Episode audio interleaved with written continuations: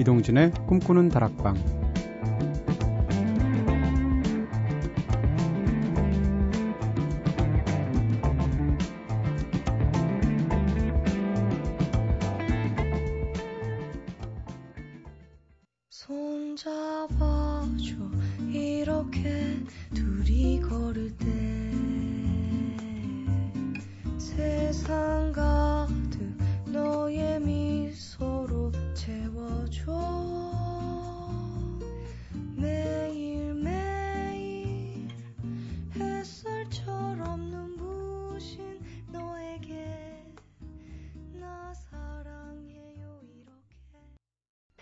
안녕하세요. 이동진입니다. 이동진의 꿈꾸는 다락방 오늘 첫 곡으로 들으신 노래는요. 2339님께서 신청해 주신 이나밴드의 Deep in My Heart였습니다. 네, 기분이 착 가라앉죠? 어제 오늘 태풍 산바의 영향으로 전국이 또 한 번 가슴을 졸이면서 거센 비바람 대응하시느라고 다들 정신이 없으셨죠? 특히 이미 두 차례의 태풍으로 큰 피해를 입었던 제주도를 비롯해서 남부지방과 경북, 동해안 지역권이 또다시 태풍의 영향권에 들어서면서 전국이 참 기상체제로 돌입했어야 했었는데요. 아무쪼록 산바의 영향권에서 완벽하게 벗어나서 조속히 피해 복구가 이루어져야 할 텐데 걱정이 되네요. 오늘도 꿈다방 가족들과 도란도란 따뜻한 마음 함께 나누면서 한 시간 함께 하도록 하겠습니다. 제임스 빈센트 맥머로우의 노래 듣겠습니다. This Old Dark Machine. Spring it came upon us. Every insect filled the air. Drop their wings upon my brother, cast their shadows on his head. If we follow where they're leading, we will surely come before. Someone seen in wondrous magic, may the visions to explore. Near the top. 제임스 빈센트 맥머로우의 노래였습니다. This Old Dark Machine. 똑같은 멜로디가 계속 반복되는 게 영원히 노래가 끝나지 않을 것 같은 느낌도 드네요. 자, 오늘은 한 주에 한번 내키는 대로 방송하는 날이죠. 우리 마음대로 시간입니다. 원래 화요일은 황경신 작가님께서 좋은 책과 좋은 음악들 소개해 주시는 사운드 오브 북 코너로 저희가 찾아뵀었죠. 3주 전부터는 저희가 우리 마음대로라는 새 코너 선보이고 있는데요. 앞으로도 화요일 새벽에는 계속 우리 마음대로 코너로 편안하게 찾아뵙도록 하겠습니다. 그럼 오늘도 재미있는 주제들과 시시콜콜한 이야기들 함께 나누면서 한 시간 즐겁게 보내도록 할까요? 자, 지난주 꿈다방 미니 게시판으로 박혜지님께서 친구가 필요한 새벽이네요. 모두들 안녕하세요 라고 처음 메시지를 남기셨는데요. 글자로 치면 물음표까지 딱 20글자. 네, 멋진 20자 평이에요. 네, 짧고 수줍은 이 인사가 왠지 읽다 보니까 찡하니 가슴에 남더라고요. 사실 새벽 방송 진행하는 DJ가 누릴 수 있는 제일 큰 호사는 깊은 밤에 저에게 건네주는 인사, 그리고 진솔한 마음속 이야기들을 좋은 음악과 함께 나눌 수 있다는 사실 자체가 아닌가 싶은데요. 이렇게 친구라는 존재는 생각만 해도 마음이 좀 단단해지는 그런 단어이자 존재죠. 여러분들의 친구들은 어떠신가 싶습니다. 뭐니뭐니 해도 꿈다방에서 빠질 수 없는 코너일 텐데요. 제작진의 친구 이야기부터 듣고 오겠습니다.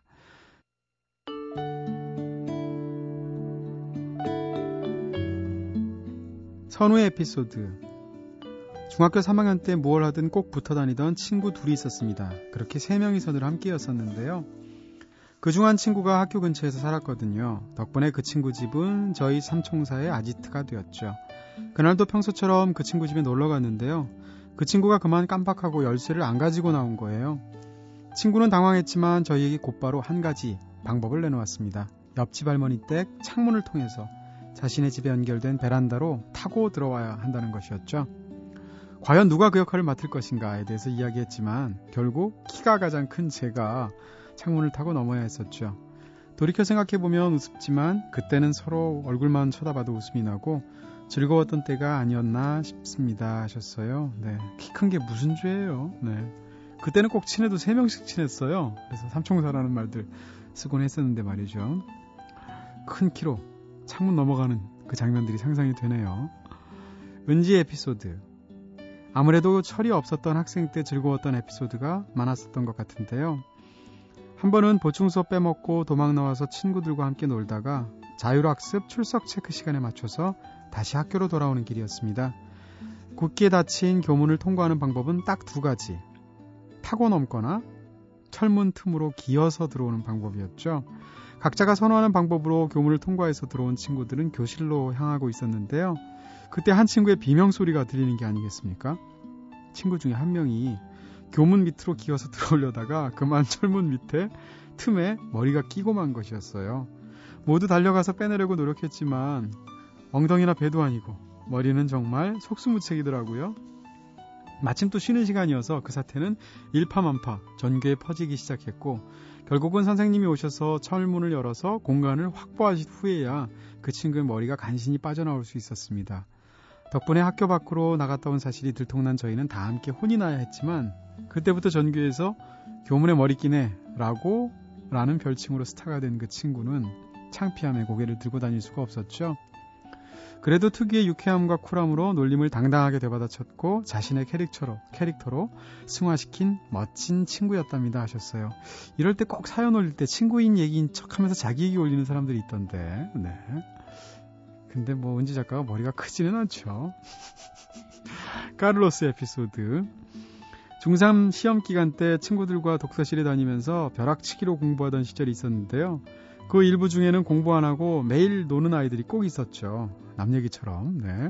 하루는 한 친구가 가져온 야한 잡지를 구석에서 모여서 함께 돌려보다가 독서실 주인 아주머니께 그 들통이 나서 혼이 난 적도 있었고 밖에서 사가지고 온 두부김치를 와, 침 넘어간다.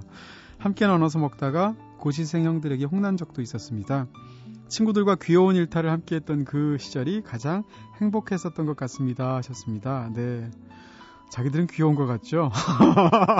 중3들 시커먼, 네, 남자 일생에서 가장 뭐라고 그럴까, 괴물 같은 시기가 중3인데, 모여서 두부김치 먹고 야한 잡지 보고 있으면 무섭거든요. 네. 두부김치만 드신 거 맞죠? 특정 음료 같이 곁들이신 거 아니죠? 네. 제가 지금 막 생각나는 친구는, 저랑 특별히 친한 친구는 아니었는데, 제가 서울 고덕동에 있는 고등학교를 다녔었거든요. 근데 그때 그 당시에는 주변이 다 뭐라고 그럴까요? 허허벌판이었어요. 근데 밤에 그 당시에 자율학습이라는 이름의 타율학습을 다들 했었잖아요. 그래서 밤 10시까지 공부를 해야 되는 상황인데 중간에 이제 아이들이 도망을 갔죠. 근데 철문을 닫아 걸면 넘어가기가 굉장히 어려운 거예요. 그래서 옆에 이제 담을 타 넘어가서 아이들이 도망을 갔는데 그 담이 이제 뭐라고 그러나요? 철로 되어 있는 펜스라서 앞뒤가 통하게 되어 있었거든요. 그래서 7 친구가 도망을 갔는데 저는 이제 들은 얘기입니다. 직접 겪은 얘기는 아니고요. 무사히 다 통과를 했는데 7명 중에 학교마다 깜씨라고 불리는 애들이 있었어요. 얼굴 까만 애들. 내가 이를 굉장히 잘 닦아서 건치 연예인 같았었거든요.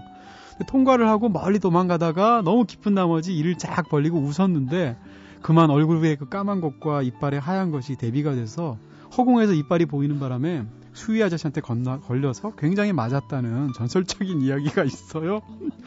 그 깜시 친구 지금 막 생각나네요. 요즘도 치아를 잘 닦고 계신지. 네. 자, 즐거웠던 그때를 회상하면서 그 시절 그 친구들에게 들려드리고 싶은 노래가 있습니다. 제작진의 특별 선곡 나갑니다. 김민기 씨의 친구에게, 존 비스의 Friends of Mine.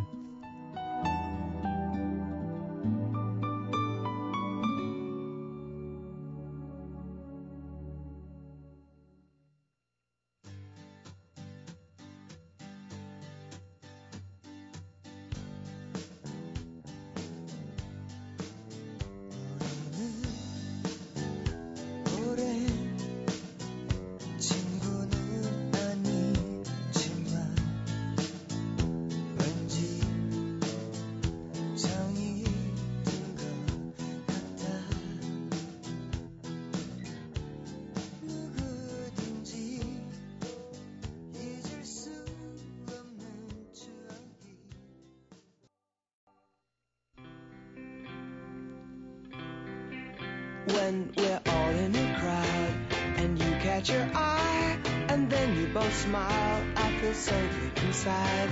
And when I'm with her, she talks about you, the things that you say, the things that you do. It feels so good to know two people so in love, so in love. 전비 씨의 노래 Friends of Mine, 그리고 그전에는 김민기 씨의 노래 친구 얘기에 이어서 들으셨습니다. 노래 나오는 동안 저희 학창시절에 친구들 얘기 한참 했거든요. 그래서 그중에 제가 어떤 친구 얘기했더니 재밌다면서 방송에서 한번 더 하라고 하시네요. 그래서 제가 얘기를 해드릴게요. 아까 그 까만 친구 얘기했는데 그 단짝 같은 또 얼굴 하얀 친구도 있었거든요. 그 친구 얘기인데 이 친구가 엉뚱한 소리 하는 걸로 굉장히 유명했어요. 몇 가지 에피소드 중에 지금 두 가지가 생각나는데, 한 가지는 어느 날 저한테 와서 심각한 얼굴로 묻는 거죠. 동진아, 전화번호 할 때 TEL이라고 하잖아. T는 분명히 텔레폰인 걸 내가 알겠는데 E하고 L은 뭐의 약자니? 제가 그 순간 벙쪄서 아무런 얘기를 못했던 그 일이 지금도 생각이 나고요. 진짜 웃기죠? 그 친구가 또 이런 얘기도 했어요. 이거는 아까 TEL은 제가 직접 겪은 일이고요. 또 다른 얘기인데 이건 제가 들은 얘기입니다. 그 친구가 또 다른 친구한테 가서 자기 동네에 정말 싸움 잘하는 형이 있다는 거예요. 근데 이 형이 주먹이 너무 빨라가지고 상대방들이 속수무책으로 당한다는 거죠. 카를로스 PD 어린 시절 같은 친구죠. 근데 그 형에 대해서 이렇게 얘기한답니다. 그 형이 말이야, 한번 주먹을 휘두르면 주먹이 진짜 빨라. 0.1초도 안 걸리거든. 한번 뻗으면 0.5초 만에, 이렇게 얘기를 했다는 거죠. 그러니까 0.5초를 0.1초보다 절반쯤 되는 0.05초로 생각했던 친구인데, 아, 그 얼굴 하얘던 친구. 지금 뭐 하나? 네, 아이스크림 가게라도 하나? 네.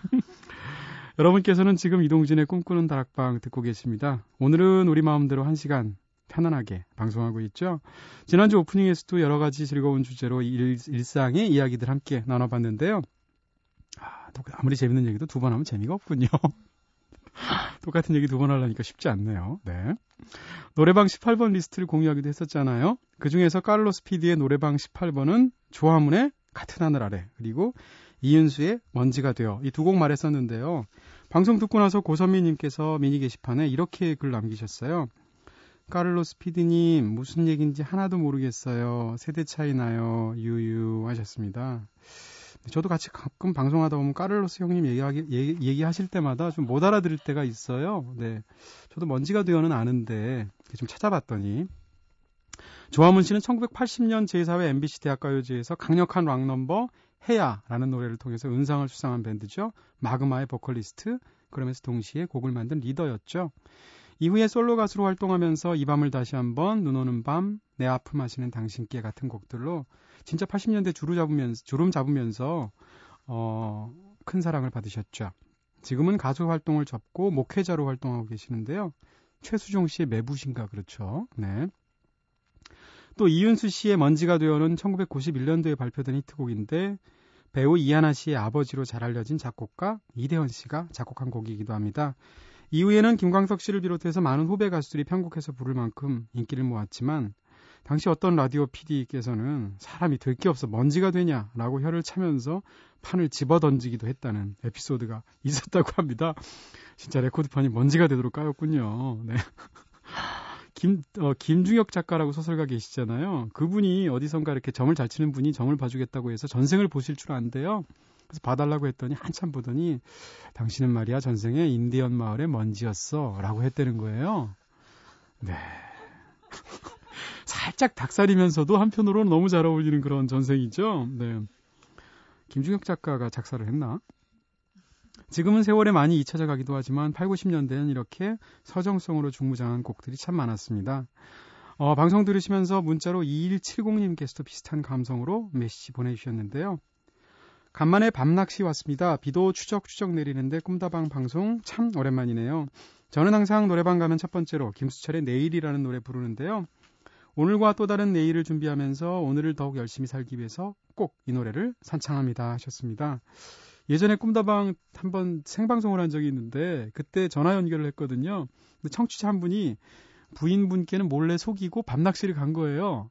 그러면 끝까지 밤낚시 하시지. 전화하셔가지고 전화를 하셨다가 부인한테 걸리셨던가 뭐 이런 사연을 한번 얘기해 주셨던 기억이 나네요. 네. 2170님은 다 허락받고 가신 거죠. 2170님의 애창곡 다 함께 들어보도록 하겠습니다. 김수철의 내일.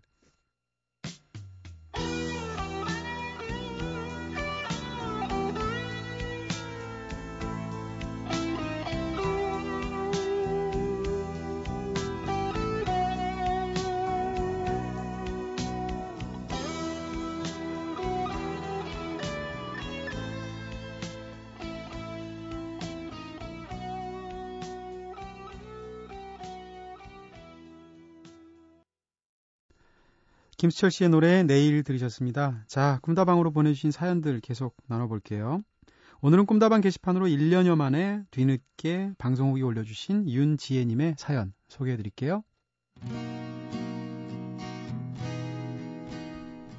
안녕하세요, 동진님, 작가님, 까피디님.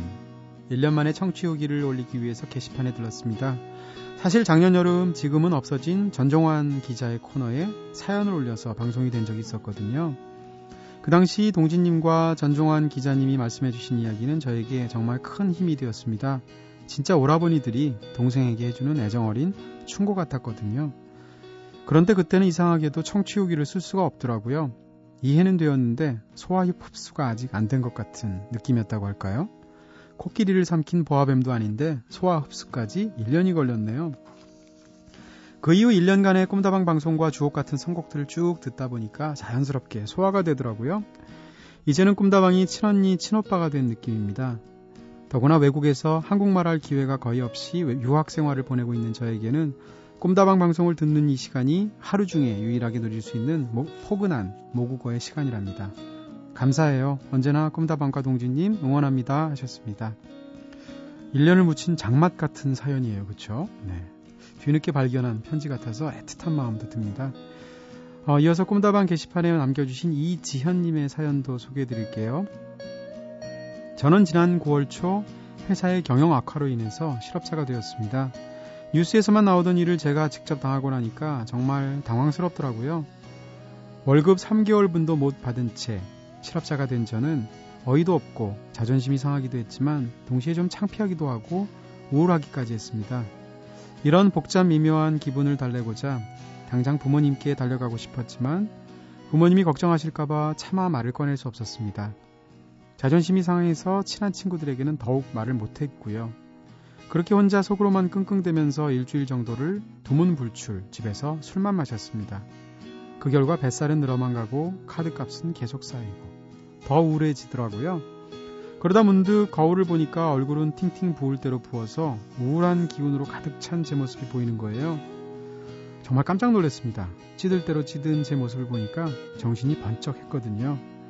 그래도 아직 젊은데 벌써부터 인생을 포기한 사람처럼 사는 것은 아니다 싶어서 며칠 전부터 운동을 시작했습니다. 운동하면서 옥상 달빛에 없는 게 메리트라는 노래를 들었는데 어쩌면 그렇게 제 마음에 와닿던지요. 가사 하나하나가 제 얘기인 것처럼 아주 그냥 제 마음에 쏙 들어오더군요. 다시 몸과 마음을 산뜻하게 충전해서 꼭 좋은 회사에 다시 취업했으면 좋겠습니다. 라고 하셨습니다. 무엇보다도 일단 실업급여 신청하셨는지 모르겠는데 정말로 실업급여는 꼭 신청하셔서 받으셔야 되는 게 노동자의 당연한 권리이고요. 보통 안 하시는 분들도 많거든요. 그 말씀 드리고 싶고요. 그리고 떠오르는 것은 바람과 함께 사라지다의 제일 유명한 대사이면서 많은 사람들이 기억하는 Tomorrow is another day, 내일은 내일의 태양이 뜰 거야 라는 대사가 제가 최근에 이 영화를 다시 보기도 했고요. 떠오르네요. 이지연님, 내일은 또 내일의 태양이 뜰 겁니다. 네. 윤지혜님의 신청곡 필름스타의 나랑 같이 갈까요? 그리고 이지연님의 신청곡 옥상 달빛에 없는 게 메리트.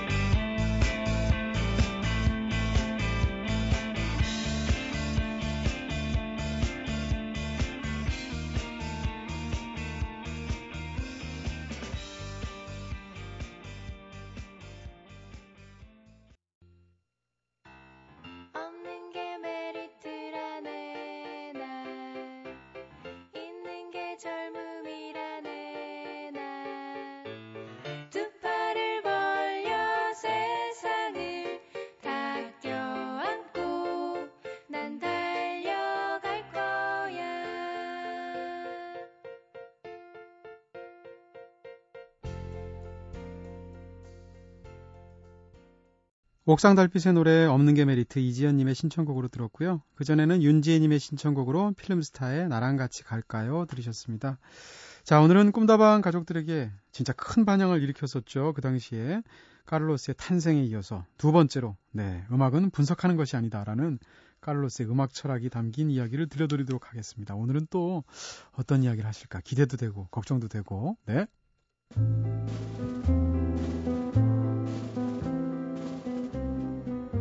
1980년대 사회 구성체론으로 이름을 날렸던 이것이 진짜 경제학이다. 이진경의 노마디즘에서는 영화 솔라리스에 관한 고찰이 등장한다. 방안, 어슴풀에 미명이 스며든 그 밀폐된 공간에 저편 창가 의자에 앉아있는 여인이 있다.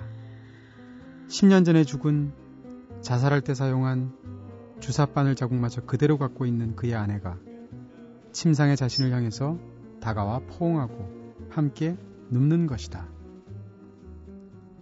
자신을 남편으로 알고 그렇게 대했던, 오래전에 죽은 아내 레아와 똑같이 생겼고 똑같이 행동하는 그 여인을 끔찍한 비명소리와 함께 우주선에 실어 보내버리고 돌아온 크리스에게 슈나우트 박사가 알려준다. 그 여인은 손님이라고. 솔라리스의 조사를 위해 엑스선을 다량으로 쏘아보낸 뒤 우주 정거장 안에 출현하기 시작한 솔라리스의 손님이라고. 이 여인은 대체 누구인가? 이 여인은 인간인가 아닌가?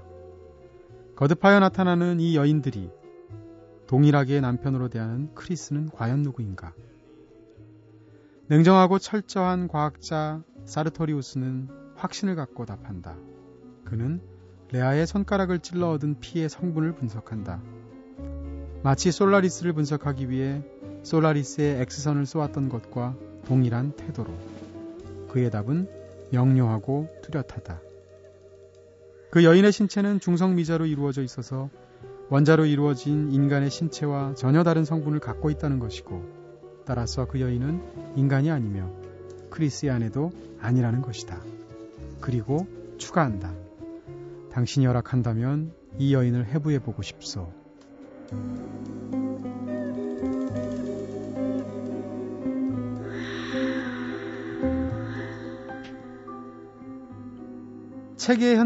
책의 현대과학의 사유방법인 분석에 관한 이야기를 들려준다.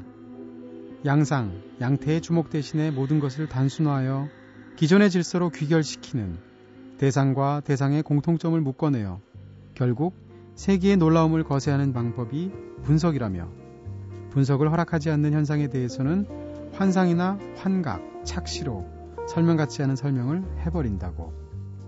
에이, 미신이야. 피곤해서 뭘 잘못 본 거 아니야? 너구리는 식육목 개과의 동물이므로 결국 개와 같다. 그래서 분석적 사고는 형이상학에 반하는 듯하면서도 실은 질서와 환원이라는 형이상학의 고유 문법을 따른다. 모든 것이 신의 뜻으로 설명되거나 자연과학, 물리법칙으로 설명되는 것. 이 둘의 차이는 과연 무엇이란 말인가? 얼마 전 후배들과 함께 음악을 듣고 있는데 그중 실제로 뮤지션의 길을 걷고 있는 한 후배가 글렌 티튼의 Baptism of Fire를 듣고서 이렇게 말한다. 몇 개 안 되는 똑같은 코드가 반복되는데 그러면서 너희들 한번 들어봐 하는 식으로 연주 이어가는 게 듣기에 불편해요. 음악의 내부 사항에 대해서 무지한 내가 그 곡을 좋아하는 이유는 어떤 코드가 쓰였고 코드 변환이 어떻게 이루어지는가와 상관없이 그저 음악에 깃든 사악한 기운과 파워, 연주자의 자기 확신이 마음에 들어서였다. 헤비메탈이면서도 분명 또 다른 헤비메탈. 이튿날 후배가 말한다. 음악을 듣고서 집으로 돌아간 후 가위에 눌렸다고. 왠지 모를 음습함이 가슴에 웅크리고 있던 것 같다고. 게으름 때문이기도 하지만 내게는 음악을 분석할 날카로운 눈이 없다.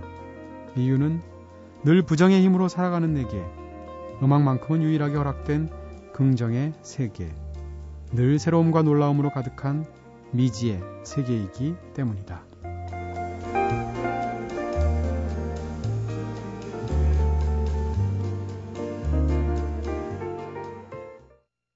No sun, no more. No sun,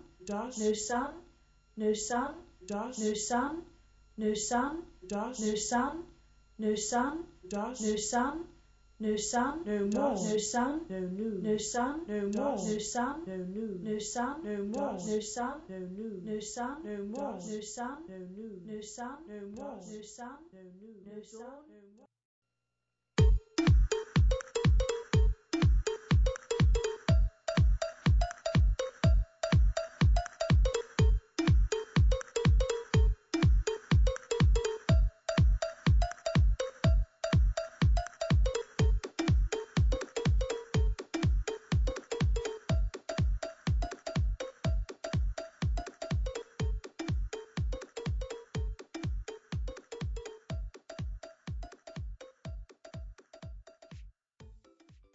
네, 백레이더스의 스네이크 차머 들으셨습니다. 그리고 그전에는 아트 오브 노이즈의 어퍼스포 들으셨는데요. 야, 진짜 극단의 선곡, 공극의 선곡이네요. 그리고 그전에는 네, 이걸 제가 읽었단 말이죠. 네, 음악은 분석하는 것이 아니다라는 소논문을 제가 읽어드렸습니다. 와, 이진경 씨 책도 사실 만만치 않은데 이진경 씨 책보다 더 어려워요. 뒤에 쓴 말이. 네, 수잔 손택의 해석에 반대한다라는 책도 떠오르기도 하고 네, 분석하는 게 아니다 이런 얘기겠죠. 근데 그 말을 뭐 이렇게 길게 하나. 네, 멋진 글이었습니다. 네, 이번에는 빅데이먼의 노래 들을까요? How Insensitive.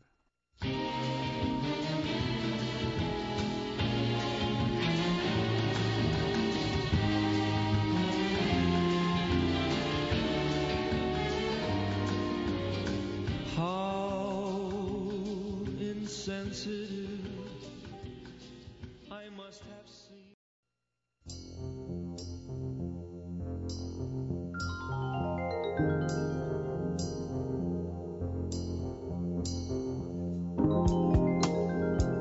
네, 오늘도 이렇게 우리 마음대로 한 시간 꽉 채워봤습니다. 어떠셨습니까?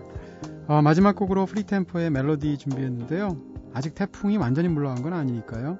태풍 피해 없도록 네, 끝까지 잘 대비하시기 바랍니다. 지금까지 연출의 카를로스, 구성의 이은지, 김선우, 저는 이동진이었습니다. 이제 이동진의 꿈꾸는 다락방 여기서 불 끌게요.